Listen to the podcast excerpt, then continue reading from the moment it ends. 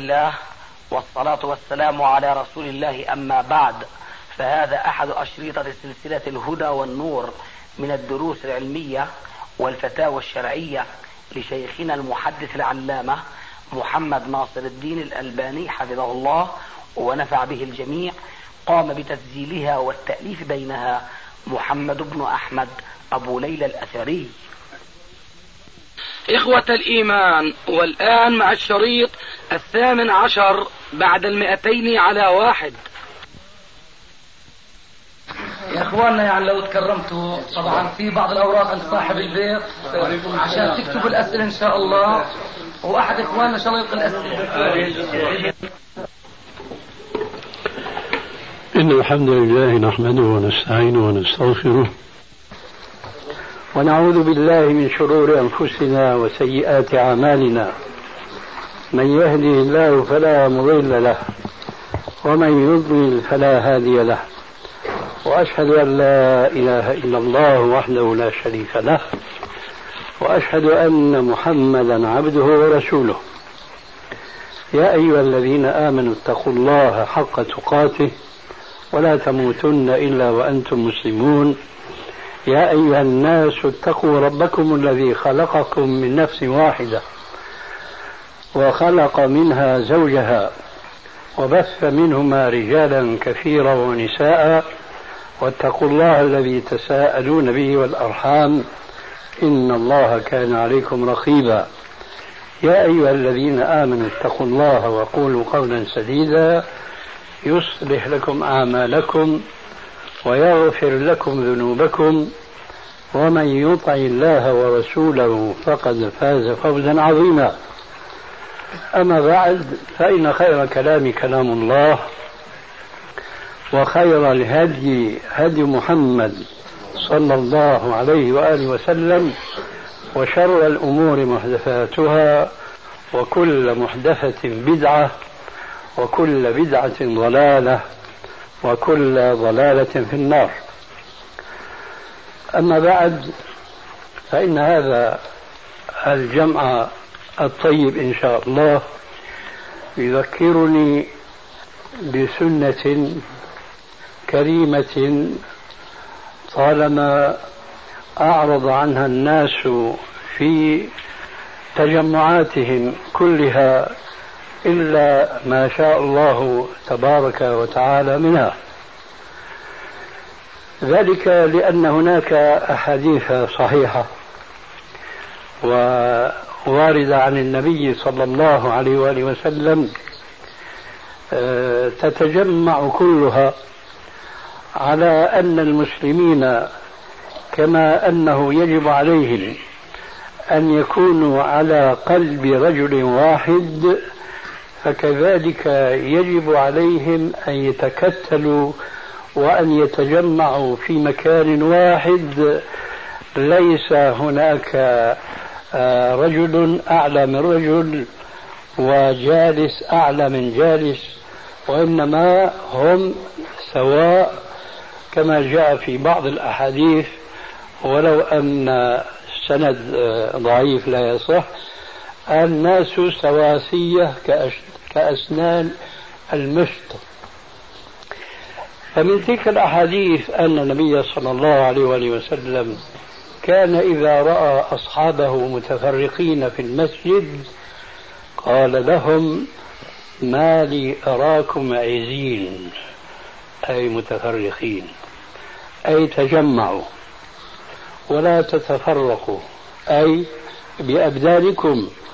لا تتفرقوا بأبدانكم لا تتفرقوا بظواهركم فإن الظاهر عنوان الباطن والظاهر يؤثر في الباطن صلاحا أو فسادا. وأكد عليه الصلاة والسلام هذا المعنى النفسي الرائع في أحاديث أخرى منها وهو مما يجب أن نتنبه له لأن له علاقة ببعض الاجتماعات المفروضة على المسلمين في مساجدهم وهو اجتماعهم في صفوفهم التي يجب عليهم أن يكونوا فيها كما قال تعالى كالبنيان المرصوص فقد كان رسول الله صلى الله عليه وسلم من هديه وسنته أنه لا يشرع في الصلاة إماما بالناس خلفه إلا بعد أن يأمرهم بتسوية الصفوف. وكان يسوي الصفوف ويهتم بتسويتها كالقداح. وكان يؤكد لهم ذلك بأمر هام جدا فيقول لهم سووا صفوفكم فإن تسوية الصفوف من تمام الصلاة. وفي رواية أخرى وهي صحيحة أيضا من حسن الصلاة. لكن أعظم من ذلك هو قوله عليه السلام لتسون صفوفكم أو ليخالفن الله بين وجوهكم. لتسون صفوفكم أو ليخالفن الله بين وجوهكم أن يضرب قلوب بعضكم ببعض. بسبب الإخلال بهذا الأمر الواجب ألا وهو تسوية الصف. فإذا كان هناك شخص متقدم وآخر متأخر فقد أخلوا بهذا الأمر النبوي الكريم لتسون صفوفكم أو ليخالفن الله بين وجوهكم أي بين قلوبكم. وأكثر من ذلك ستسمعون حديثا ليس له علاقة بالصف في الصلاة وإنما في الجلوس وليس كما سمعتم في الحديث الأول الجلوس في المسجد وإنما الجلوس خارج المساجد بل خارج البلدة التي يقطنها الناس ويتفرقون بحكم واقعهم. إلى مجالس عديدة وإنما ذلك في الصحراء في البرية في العراء كما يقول أبو ثعلبة الخشني رضي الله تعالى عنه قال كنا إذا سافرنا مع النبي صلى الله عليه وآله وسلم ونزلنا تفرقنا في الشعاب والوديان. حسب ما تيسر لهم يتفرقون. أرض الله واسعة.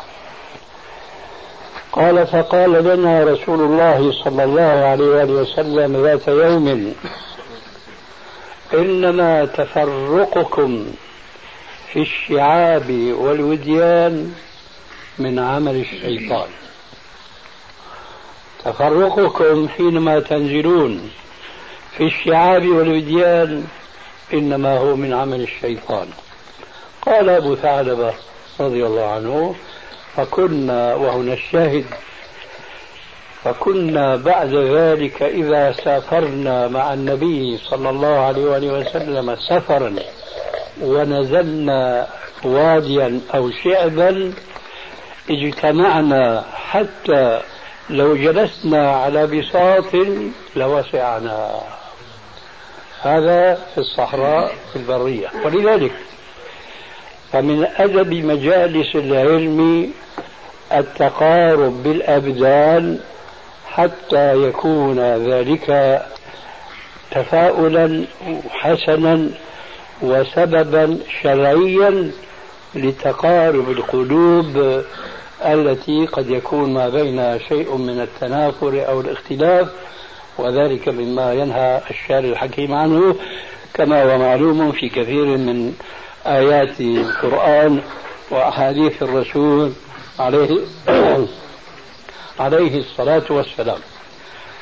ولذلك لا ينزعجن أحد من هذا التزاحم الطارئ لأنه أولا أمر مرغوب فيه مشروع كما سمعتم في هذه الأحاديث الصحيحة والأمر الثاني أن الوضع هو الذي أوحى بمثل هذا التزاحم الشديد. وبعد هذه المقدمة لمثل هذه المناسبة الطيبة نذكر بشيء آخر وهو أن المعتاد في طلب العلم أن يجتمع بعض الناس الراغبين في التفقه في الدين حول رجل قد يكون أوتي شيئا من العلم أكثر من غيره فيتلقون ما عنده من العلم بالكتاب أو السنة أو الفقه أو أي شيء آخر من علوم الإسلام. لكن هناك سبيل آخر لتلقي العلم قد نص الله تبارك وتعالى عليه في القرآن ونبه عليه الرسول عليه السلام في بعض الأحاديث الصحيحة. أعني بذلك تلقي العلم بطريقة السؤال والجواب.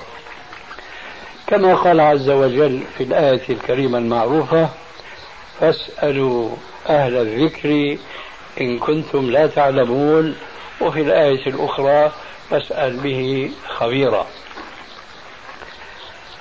وأكد النبي صلى الله عليه وآله وسلم هذه الوسيلة الشرعية في بعض الأحاديث النبوية كما جاء في سنن أبي داود من رواية جابر بن عبد الله الأنصاري رضي الله عنه أن النبي صلى الله عليه وآله وسلم كان أرسل سرية للجهاد في سبيل الله. فوقعت المعركة بين المسلمين وبين المشركين ثم أدركهم الليل فتفرقوا. ونام كل فريق في مكانه. أحد الصحابة حينما أصبح وجد نفسه قد احتلم وهو يعرف أنه يجب عليه الغسل. ولكنه كان قد أصيب بجراحات في بدنه فكأنه تحرج من القيام بالواجب واجب الغسل. فسأل من حوله لعلهم يجدون له رخصة في أن لا يغتسل خشية أن يصاب بسبب جراحته بمرض. فسأل فقالوا لا رخصة لك ولا بد لك من الاغتسال فاغتسل الرجل. وكان عاقبة هذا الاغتسال أن أصابته ارتفعت الحرارة به كما هو معروم ثم كانت النتيجة أن الرجل مات. فلما بلغ خبره إلى النبي صلى الله عليه وآله وسلم غضب غضبا شديدا وقال قتلوه قاتلهم الله. قتلوه أي كانوا سببا لقتله بسبب تلك الفتوى الجائرة الظالمة التي قالوا فيها لا يجوز لك إلا أن تغتسل فكان هلاكه في هذا الغسل قال عليه السلام قتلوه قاتلهم الله ألا سألوا حين جهلوا فإنما شفاء العي السؤال إذا الجاهل له طريقتان في أن يتعلم ما يجب عليه من العلم. الطريقة الأولى هي التي أشرنا إليها وهي طريقة الحلقات العلمية والطريقة الأخرى أن يسأل عما يهمه من أمر دينه. وفي هذه الطريقة فائدة لا توجد في الطريقة الأولى لأن الطريقة الأولى في الحقيقة هي طريقة من يريد أن يصي يمشي في طريق طلب العلم حتى يصبح, حتى يصبح كما يقال مشارا إليه بالبنان. لكن ليس كل إنسان يستطيع أن يسلك هذا السبيل الذي قال عنه الرسول عليه السلام من سلك طريقا يلتبس فيه علما سلك الله به طريقا إلى الجنة. ليس كل إنسان يستطيع أن يسلك هذا الطريق المعتاد عند العلماء وطلبة العلم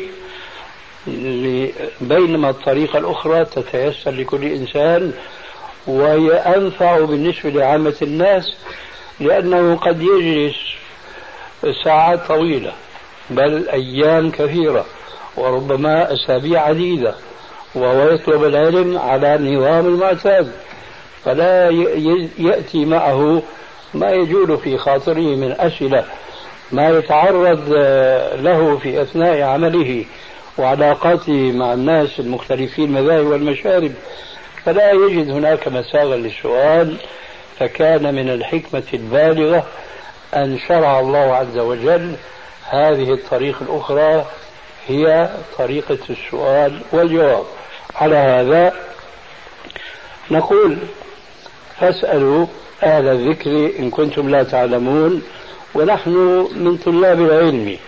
إن كان عندنا علم بما يرد إلينا من الأسئلة أجبنا وإلا سكتنا ونصف العلم لا أدري. ولذلك فلا يثقل علي أن أقول أن أقول في شيء سئلت عنه لا أدري وبالتالي لا يثقلن عليكم وتقولوا ها الشيخ ما يدري. اشهدوا علي كما قال تعالى وما أوتيتم من العلم إلا قليلا. والآن تفضل شو ورد علينا من الأسئلة؟ يقول السائل هناك أناس يقولون لا تأخذ العلم عن الكتب ولكن عن العلماء وأن أخذ العلم عن الكتب بدعة. فما هو قولكم بهذا القول؟ نعم نقول كما قلنا آنفا وأظن سبق الجواب عن, عن هذا السؤال. بطريقة كما يقول اليوم أوتوماتيكيا. نقول قلنا آنفا إن طريقة تعلم العلم وطلب العلم له طريقتان. الطريقة الأولى أن يتجمع ناس من الراغبين في طلب العلم على رجل من أهل العلم يدرسون عليه بنظام متبع ويستمرون على ذلك كما قلنا آنفا حتى يتأهلوا هم للدراسة وللتدريس أيضا. هذا هو الطريق وهذا آه، أمر بديهي جدا ولا يمكن سواه. ولكن الشيء الذي يغفل عنه بعض الناس أو يتغافلون عنه أن إلى أي مدى يستمر طالب العلم يطلب العلم على المشايخ. لا شك أن ذلك يختلف باختلاف الطالبين من جهة وباختلاف العلماء وتخصصاتهم وكثرة وجودهم في مثل هذه التخصصات من جهة أخرى. لنبدأ بالصورة التي يعرفها كل الناس. آه، كل إنسان حينما يولد يولد جاهلا. ثم يبدأ حينما يبدأ يتميز آه، ويتفوق في الفهم والإدراك في السن الخامسة أو السادسة أو السابعة وهذا أمر يختلف فيه أيضا فطر الناس. فيعلم من قبل أبويه أو من قبل شيخ المكتب في الحارة أو الروضة كما يقولون اليوم أو أو إلى آخره يدرس حروف ألف باء فإذا هذا بدأ الدراسة من شيخ. ثم يرتقي به الأمر فيصل إلى الدراسة ينتهي من الدراسة الابتدائية ثم الثانوية وهكذا. فإذا تخرج المتخرج مثلا أخذ شهادة الدكتوراه. فهل يجب عليه أن لا يطلب العلم بدراسته الشخصية ولا يعتد بدراسته هذه إلا إذا ظل مستمرا إلى آخر رمق من حياته يدرس على الشيخ وإلا ورد هذا السؤال؟ الجواب لا. المهم أن يدرس الدارس ما يسمى بعلوم الآلة يعني علم اللغة من نحو وصرف ويدرس الفقه وهذه الدراسة تكون عادة في أكثر البلاد الإسلامية على مذهب من المذاهب الأربعة المتبعة اليوم. ثم لا بد من أن يدرس مع ذلك التفسير وأن يدرس الحديث في أصوله وفي علم الجرح والتعديل. وهذا بلا شك يأخذ من كل طالب علم برهة من الزمان. فالاستمرار في هذا الطلب يختلف من إنسان إلى آخر.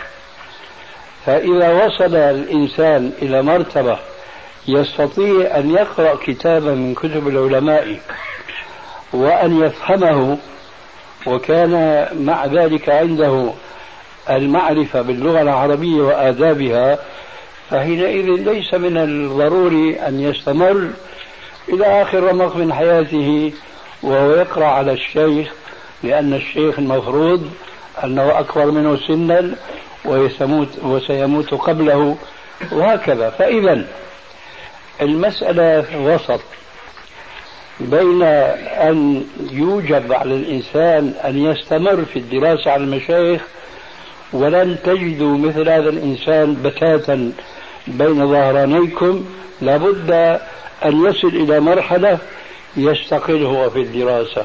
ويدرس كتب العلماء السابقين واللاحقين وعلى ضوء ذلك هو تزداد ثقافته يوما بعد يوم ويتمكن من إفادة الناس بما أفاده ربنا تبارك وتعالى في هذه السنين التي آه، تخصص فيها لدراسة العلم بالوسائل التي آه، يمكنه الله تبارك وتعالى منها. ولا بد في ختام هذا الجواب أن آه، أذكر بحديث عن النبي صلى الله عليه وآله وسلم ألا وهو قوله إنما العلم بالتعلم والحلم بالتحلم. إنما العلم بالتعلم فلا يولد الإنسان عالما فلا بد من أن يطلب العلم على طريقة من الطرق التي أشرنا إليها آنفا.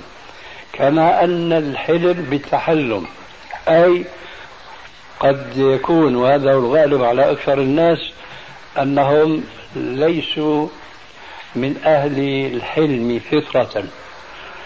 الجهاد حينئذ هو أن يتحلم الإنسان أن يتكلف للحلم لأنه في ذلك يجاهد نفسه التي طبعت على خلاف ذلك من الأخلاق السيئة. فإذا كان الرسول صلى الله عليه وسلم يقول إنما العلم بالتعلم هذا أمر بديهي جدا لكن بعض الناس كما قلت لكم آنفا قد يتوهم أنه سوف يستمر إلى آخر رمق من حياته أن يطلب العلم من بعض المشايخ الأحياء بينما يكون قد انتهى من الدراسة على بعضهم على الأقل بينما هو ينتقل إلى دراسة العلم من علماء كما قيل إن قلت إنهم أحياء فقد صدقت وإن قلت إنهم أموات فما كذبت. كما قال الشاعر لنا جلساء لا نمل سماعهم مأمونون غيبا ومشهدا. من هم هؤلاء الجلساء؟ هم العلماء الذين خلفوا لنا هذه الثروة الضخمة من القرن الثاني من الهجرة إلى يومنا هذا.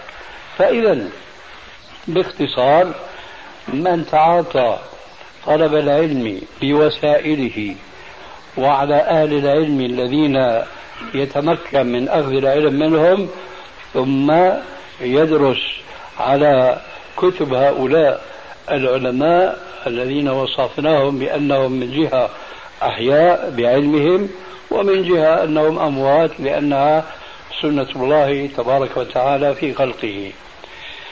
لكني أشعر من أن من هذا السؤال آه، يوحي إلي شيئا وهو إذا كان طلب العلم لا يكون إلا من أهل العلم فأين هم أهل العلم المتخصصين في الحديث مثلا والمتخصصين في التفسير ثانيا وهم يجلسون ويدرسون هذا العلم وذاك العلم على الناس في المساجد كما كان سلفنا الصالح. لم يبقى لهؤلاء أثر. المساجد الآن أبوابها مغلقة ولا يمكن الدراسة فيها على الطريقة السابقة والتي أشرنا إليها آنفا. إذا لم يبقى هناك طريق ميسر للدراسة إلا هذه الدراسة النظامية هذه ابتدائية وثانوية وإلى آخره. ثم بعد ذلك إما أن ينصرف للوظيفة كما هو شأن أغلب الدارسين وإما أن يكرس حياته يدرس العلم من هذه الآثار التي خلفها لنا السلف الصالح. فإذا هذا السؤال يجب أن يفهم في حدود ضيقة وليس بالمعنى الواسع الخيالي الذي لا يمكن تحقيقه وبخاصة في هذا الزمان. وأخيرا أذكر بأن كثيرا من الناس اليوم يحصلون الشهادات الجامعية والشهادات العالية بدون أن يتصلوا شخصيا مع الأساتذة والمعلمين الذين يدرسون علمهم. كل ما في الأمر في نهاية الدراسة التي هي سنتين أو ثلاثة أو أربع يجرون لهم امتحانا. فمن نجح أعطوه شهادة وإلا سقط. كيف كانت دراسة هذا الإنسان؟ كانت دراسته شخصية. وأخيرا وأخيرا والحديث يطول ما المانع أن يكون الله عز وجل يفتح على بعض الناس بعد أن أخذوا الوسائل العلمية من دراسة اللغة العربية وعلم أصول الحديث والفقه أن يفتح ربنا عز وجل عليه وأن يجعله خيرا من المشايخ الذين هو درس عليهم. وبخاصة أن في بعض الكتب التي يتداولها الناس اليوم يتحدث فيها المؤلف عن ناس صالحين أميين لا يقرؤون ولا يكتبون ومع ذلك كان العلماء والفقهاء والمثقفين بمختلف الوسائل العلمية كانوا يأتون إليهم ويتلقون العلم منهم من أين جاءه العلم؟ فتح رباني يقولون. طيب إذا كان ربنا عز وجل يفتح على إنسان وهو أمي ألا يفتح على إنسان أخذ بوسائل علم في حدود الإمكان؟ بلى وما ذلك على الله بعزيز؟ وهذا هو جواب السؤال. جزاكم الله خيرا. وإياك. يقول السائل ما هو التفسير الصحيح لقول ربنا تبارك وتعالى في كتابه ومن لم يحكم بما أنزل الله فأولئك هم الكافرون. نعم. التفسير الصحيح هو ما جاء في تفسير ابن جرير الطبري وتفسير ابن كثير الدمشقي أن المقصود بالكافرون هنا هم الذين لا يؤمنون بشريعة الله تبارك وتعالى أي لا يحكمون بما أنزل الله لأنهم لا يرون ما أنزل الله شرعا صالحا للحكم به في كل زمان وفي كل مكان. فكل من اعتقد هذا الاعتقاد كاليهود الذين في حقهم نزلت هذه الآية الكريمة فيكون كافرا مرتدا عن دينه. ولكن هنا شيء لا بد من ذكره. أن من آمن بشريعة الله تبارك وتعالى وأنها صالحة لكل زمان ولكل مكان ولكنه لا يحكم فعلا بها إما كلا وإما بعضا أو جزءا. فله نصيب من هذه الآية. له نصيب من هذه الآية. لكن هذا النصيب لا يصل به إلى أن يخرج عن دائرة الإسلام. فيجب أن نعلم إيمانا وهناك إسلاما. الإيمان هو الذي استقر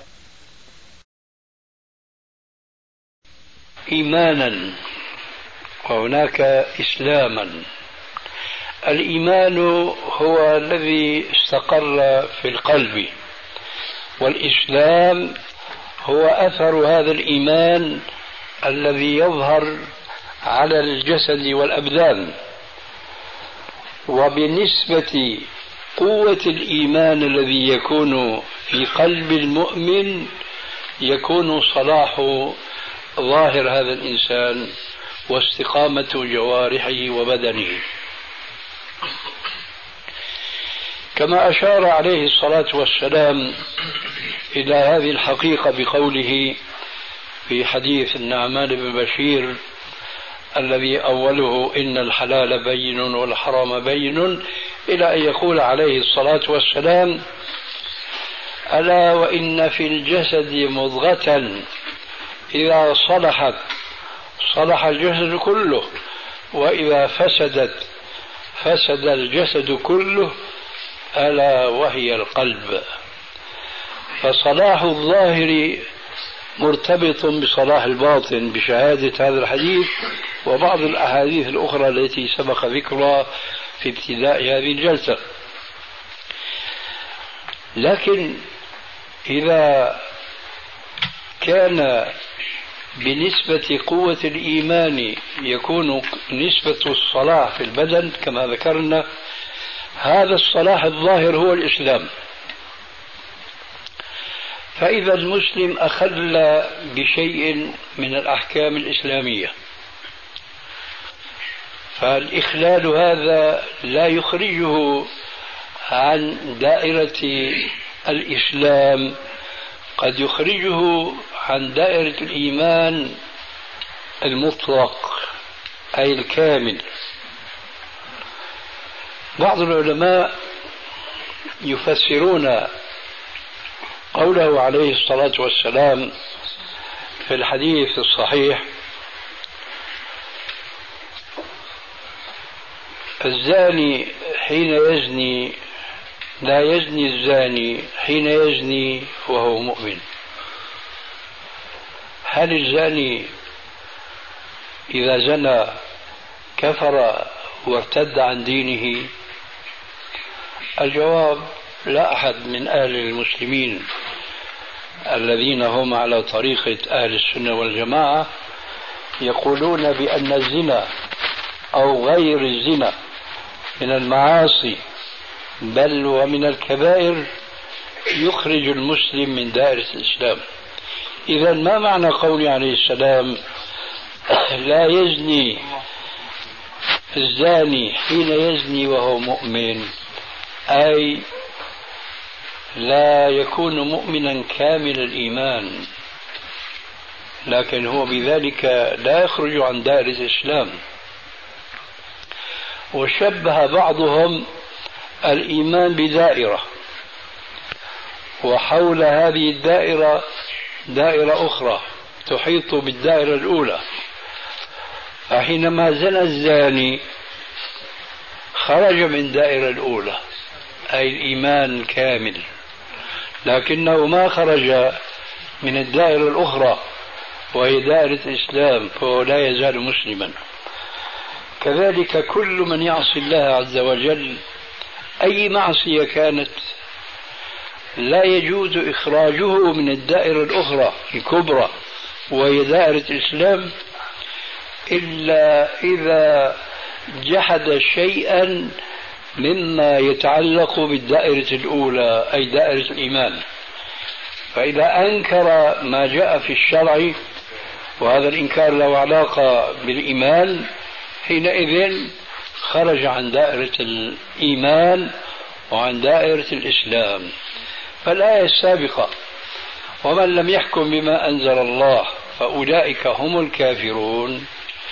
إن كان الذي لا يحكم آه، ينكر صلاح الشريعة أن يحكم بها في كل زمان ومكان فقد, فقد خرج عن الدائرتين.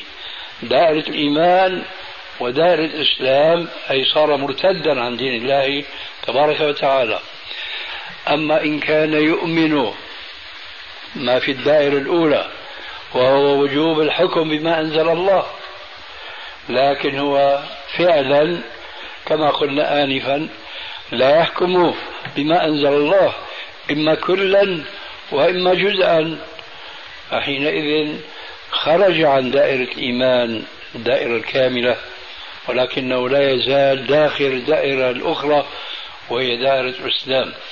لذلك قال ترجمان القرآن عبد الله بن عباس رضي الله عنهما قال ليس الأمر في تفسير هذه الآية ومن لم يحكم بما أنزل الله فأولئك هم الكافرون كما يقولون أي كما يقولون غلاة قديما ويقول بعضهم اليوم حديثا إنه هو الكفر بعينه قال لا ابن عباس يقول لا إنما هو كفر دون كفر. إنما هو كفر دون كفر. وهذه الجملة التي نطق بها ترجمان القرآن وفسر بها تلك الآية الكريمة عليها شواهد عديدة جدا من السنة بل ومن القرآن الكريم. في الحديث الصحيح المتفق على صحته بين الشيخين أنه عليه السلام قال سباب المسلم فسوق وقتاله كفر. سباب المسلم فسوق وقتاله كفر. فالمسلم حينما يقاتل أخاه المسلم كفر بنص هذا الحديث كفرا.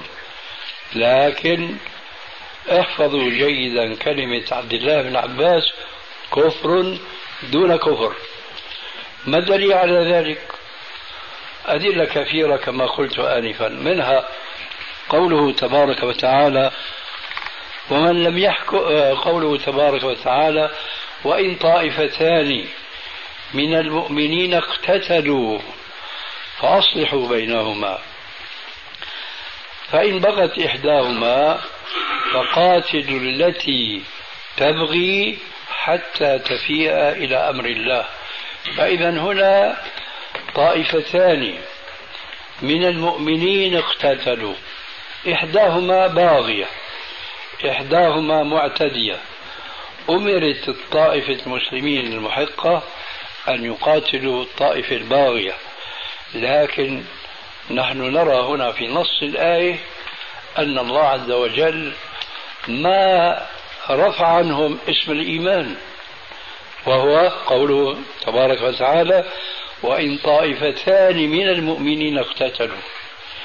فإذا هؤلاء البغاة الذين يقاتلون أهل الحق هم مؤمنون من جهة ولكن وقعوا في الكفر من جهة أخرى. ذلك هو معنى قول ابن عباس كفر دون كفر. فإذا الآية المسؤول عنها ومن لم ومن لم يحكم بما أنزل الله فأولئك هم الكافرون. إنما تعني كفر جحود أو كفر عمل. فمن جحد شرعية العمل بالقرآن فهو كافر مرتد عن دينه.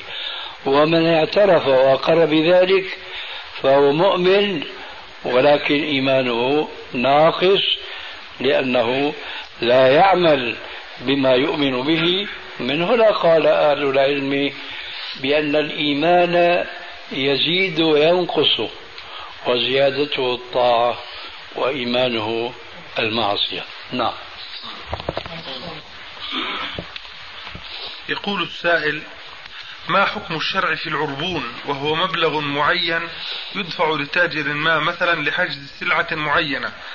وفي حالة تخلف الدافع عن الموعد المعين هل يجوز أخذ هذا المبلغ لإخلاله في الاتفاق حيث إن إخلاله قد تسبب في تعطيل ما؟ الأصل في العربون أنه لا يحل. ولا يجوز للتاجر أن يستحله وأن لا يعيده إلى الذي دفعه إليه. إلا في حالة واحدة أشار إليها السائل ولكن هذه الحالة ليست مضطردة. فقد يعطي العربون في هذه الساعة ثم ينكل بعد دقائق. ويكون قد سلفه العربون. فهنا ما أصاب التاجر ضرر إطلاقا ففي هذه الحالة لا يحل له أن يأكل منه ولو فلسا أو قرشا واحدا. لكن في بعض الصور وهذا ممكن أن يتصور أن التاجر حينما اتفق مع الشاري المعرب الذي دفع العربون على البضاعة وانصرف. جاء إلى التاجر من يريد أن يشتري تلك البضاعة فما باعها لأنه مرتبط مع الشاري الأول صاحب العربون. وإذا بهذا الرجل يعود بعد أيام أو بعد ساعات على حسب الواقعة ليقول له أنا أعتذر فأقلني من بيعه. وأعد إلي العربون. فهنا إذا أصاب التاجر شيء من الضرر بمعنى أن الحاجة التي باعها بالسعر الأول لا يمكنه فيما بعد أن يبيعها بنفس السعر فبإمكانه أن يقتطع من هذا العربون المقدار الذي يتضرر به حينما يبيع البضاعة لشخص آخر. أما مجرد كونه عربونا فذلك لا يحل له لأنه من باب أكل أموال الناس بالباطل. فيلاحظ في هذا أولا وجود الضرر أو عدمه. في حاله الأولى يجوز وثانيا تقدير الضرر. ولا يجوز أن يستحل المال كله وإنما بمقدار ما أصابه من ضرر. لقوله عليه السلام في الحديث المعروف لا ضرار ولا ضرار. نعم. يقول السائل بمناسبة الكلام عن العلم والتعلم ما هي العلوم الشرعية التي تنصحون طالب العلم أن يبتدئ بها؟ هل هي الحديث أم اللغة أم التفسير أم أصول الفقه إلى آخره؟ يختلف هذا بطبيعة الحال من طالب إلى آخر. لو فرضنا طالب مثلا متخرج من المدرسة الابتدائية هذا يجب أن يدرس الفقه ليتمكن من تصحيح عباداته التي فرضت عليه كالصلاة والصيام ونحو ذلك من الأحكام. فإذا قيل له ادرس ما سبق أن أشرنا إليه آنفا ادرس علم أصول الفقه وادرس علم أصول الحديث. وادرس آه، آه، تراجم رواة الحديث وإلى آخره. هذا أولا يأخذ معه سنين طويلة. وثانيا ثمرة هذا العلم من حيث أن يفهم الحرام والحلال سيتأخر به سنين وسيعيش جاهلا. لا يحسن أن يتوضأ ولا أن يصلي ولا أن يصوم إلا وهو جاهل. بأحكام الدين. ولذلك فأول ما ينبغي لطالب العلم أن يدرس علم الفقه كما قال عليه السلام من يرد الله به خيرا يفقهه في الدين ولكن بهذه المناسبة لا بد لي من التذكير بأن طالب العلم يجب أن يدرس الفقه على عالم وعلى رجل إن تيسر له ذلك نعود إلى البحث السابق.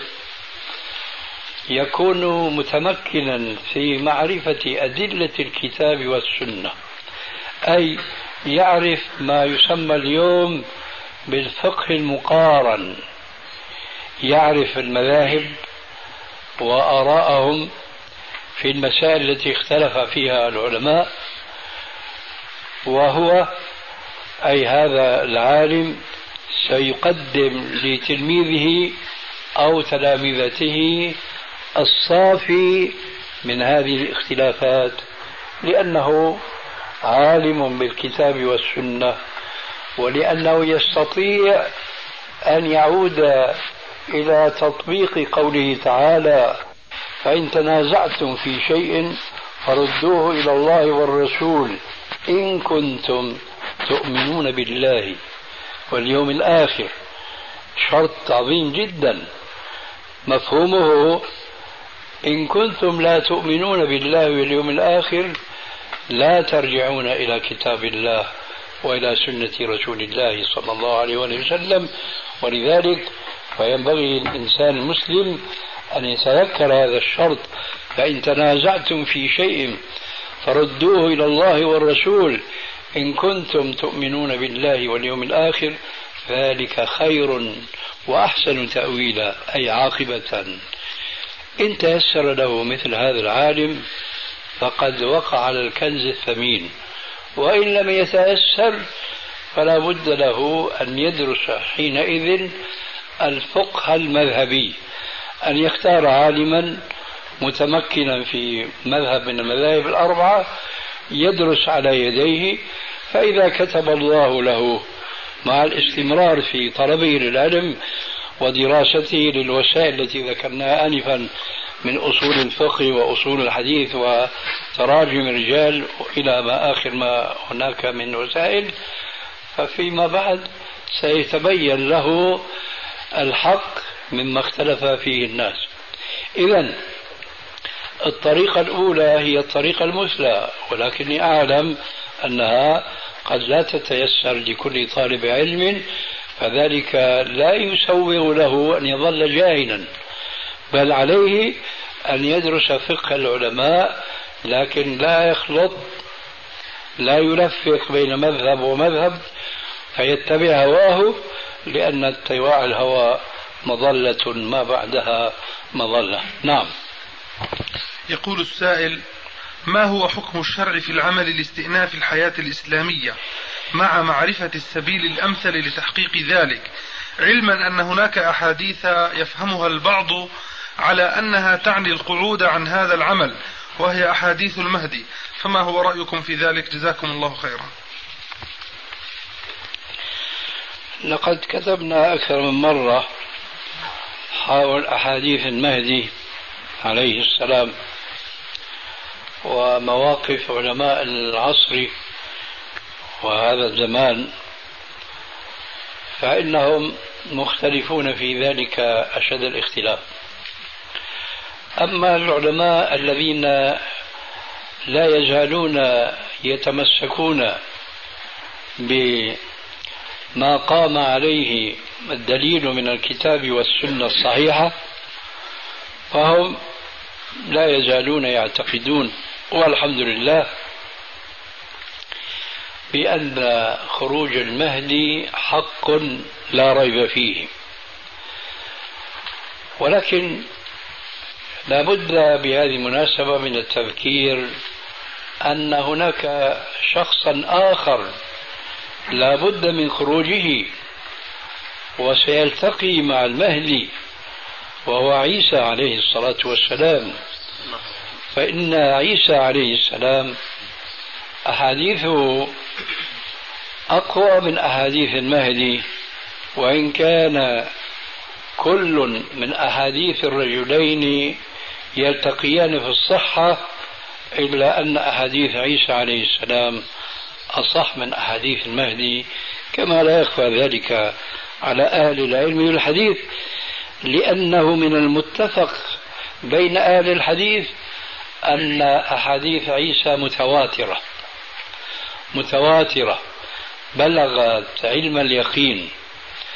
أحاديث المهدي عليه الصلاة والسلام يوجد هناك خلاف بين بعض العلماء هل بلغت هذه المرتبة أم لا؟ وأنا لا يهمني الوصول إلى هذه المرتبة وإن كنت أميل إليها. أي إن أحاديث المهدي أيضا وصلت إلى هذه المرتبة. ولكن يكفي المسلم أن يعلم أن أحاديث المهدي صحيحة وأن علماء المسلمين توارثوا خالفا عن سلف الاعتقاد بخروج المهدي وبنزول عيسى عليهما السلام. إذا قلت هذا لأن السؤال ذكر المهدي وكان الأولى أن يذكر عيسى لأن أحاديث عيسى أقوى. فلذلك هذا السؤال فتح لي باب التطرق لأحاديث عيسى عليه الصلاة والسلام. قلنا أن هذه العقيدة حق لا ريب فيها.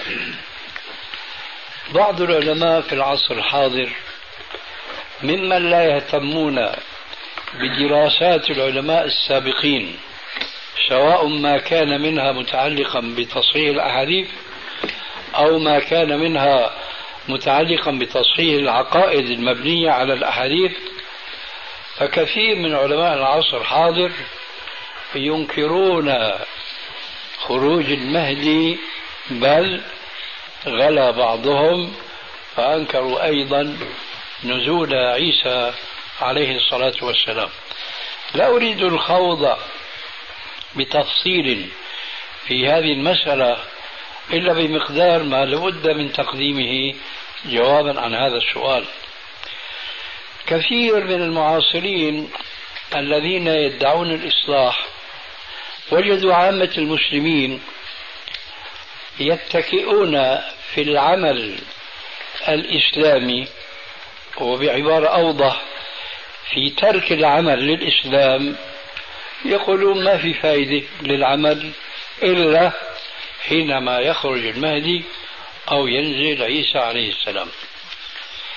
هكذا يعتقد كثير من الناس أي وصلوا إلى مرتبة اليأس التي لا يجوز للمسلم أن يقع فيها لأن لا تيأسوا من روح الله إنه لا يئس من روح الله إلا القوم الكافرون في القرآن الكريم. فلما وجد بعض المصلحين هذا اليأس مسيطرا على جماهير المسلمين وجدوا أن السبب هذا اليأس هو إيمانهم بنزول عيسى وخروج المهدي. فظنوا أن الإصلاح يكون بإنكار هاتين العقيدتين الصحيحتين بأن يقول للناس يا جماعة اعملوا فعقيدة نزول عيسى عليه السلام ما هي ثابتة بطريق اليقين وهم مخطئون أشد الخطأ. اعملوا فإن خروج المهدي هذا عقيدة آه، شيعية وهي غير صحيحة. كذلك هم في ذلك مخطئون. فقلنا مرارا وتكرارا وكتبنا شيئا من هذا المعنى في بعض المؤلفات. قلنا لا يكون الإصلاح على هذا المنوال وعلى هذا المنهاج في إنكار الأحاديث الصحيحة وما بني عليها من عقيدة. لأن هذا المنهج الاستمرار عليه سيؤدي بأصحابه إلى الاعتزال الماضي قديما. ذلك لأن المعتزلة أنكروا ما هو أخطر من عقيدة عيسى عليه السلام والمهدي. ما الذي أنكروه؟ أنكروا القدر.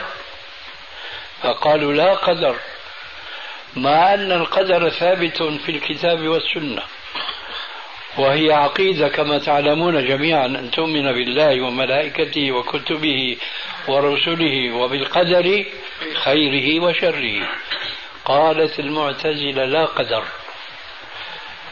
فنحن إذا درسنا ما الذي حمل المعتزلة وهم بطبيعة الحال ليسوا كفارا ليسوا مرتدين عن دين الإسلام.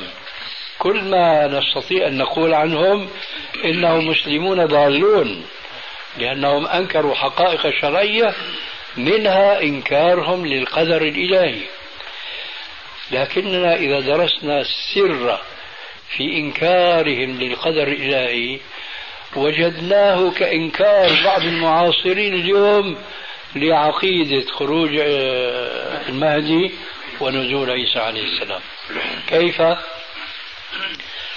وجدوا أن كثيرا من المسلمين فهموا من عقيدة القدر أنها تعني الجبر وأن الإنسان ليس مخيرا في طاعته لله أو في معصيته إياه وهم بلا شك وجدوا نصوصا في الكتاب والسنة وذلك مقتضى العقل الصحيح السليم أنه لا يجتمع في الإنسان جبر وتكليف ضدان لا يجتمعان. المعتزلة نظروا فقالوا إذا إذا كان معنى القدر الجبر فلا يمكن أن ربنا عز وجل يجبر الإنسان على المعصية وبعدين إيش؟ يعذبه. إذا هذه العقيدة عقيدة باطلة. نحن نلتقي مع المعتزلة في قولهم بأن الجبر عقيدة باطلة.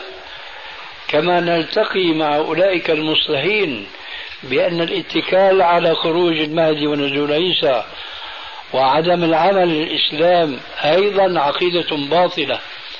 ولكننا لا نلتقي لا مع هؤلاء ولا مع أولئك المعتزلة فيما أنكروا من عقائد صحيحة ثبتت بعضها بالكتاب والسنة وبعضها بالأحاديث الصحيحة المتواترة.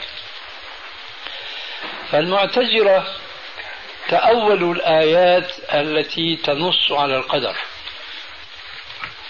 كما تأولوا الأحاديث بل وأنكروا بعضها حينما لا يسعهم تأويلها. فوقعوا في القدر وهو إنكار القدر الإلهي الذي ثبت في القرآن وفي السنة كما ذكرنا. فنقول نحن للمعتزلة كما نقول لهؤلاء المصلحين اليوم ما هكذا يا سعد تورد الإبل؟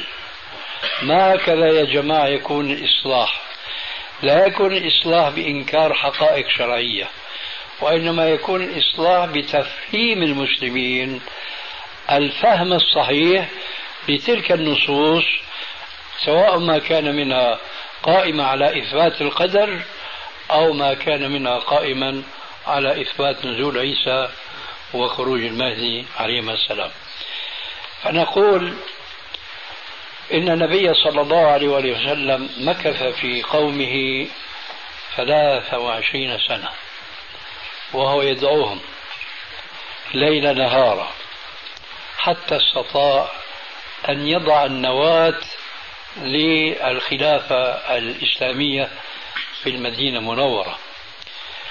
فنحن علينا معشر المسلمين ألا ننتظر ما بشرنا بمجيئه من المهدي أو عيسى علينا أن نعمل لأن الواقع الآن نشعر نحن تماما أن هناك جماعات من المسلمين متفرقون في العالم الإسلامي هم ينتظرون قائدا يأخذ بأيديهم ويجاهد بهم أعداء الإسلام في كل زمان وفي كل مكان.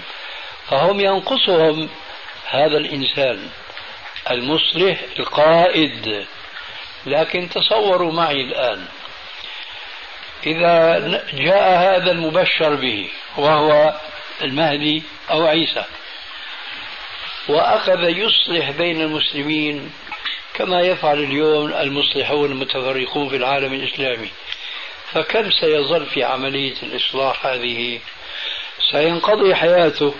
إلا إن كان له حياة تشبه حياة نوح عليه السلام وهذا لم نبشر به.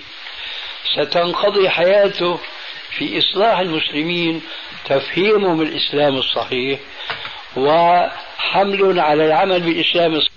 اليوم مثلا نحن نعلم يقينا أن من آفة العالم الإسلامي هو الانكباب على الدنيا.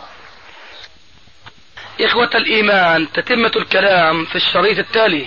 ومن آثار هذا الانكباب استحلال ما حرم الله عز وجل من الربا بأدنى الحيل فضلا عن غير ذلك من المحرمات. أبمثل هؤلاء الناس يمكن إذا خرج المهدي أو نزل عيسى عليه السلام أن يجاهد به الكفار؟ أو بهم الكفار؟ الجواب لا. إذا على المسلمين كافة في كل بلاد الإسلام أن يعملوا بفهم الإسلام أولا فهما صحيحا وأن يطبقوه في ذوات أنفسهم وفي أهاليهم وذراريهم ثانيا حتى إذا جاء المهدي أو نزل عيسى وجد القوم ليسوا بحاجة إلى إصلاح ما أفسده هذا الزمن الطويل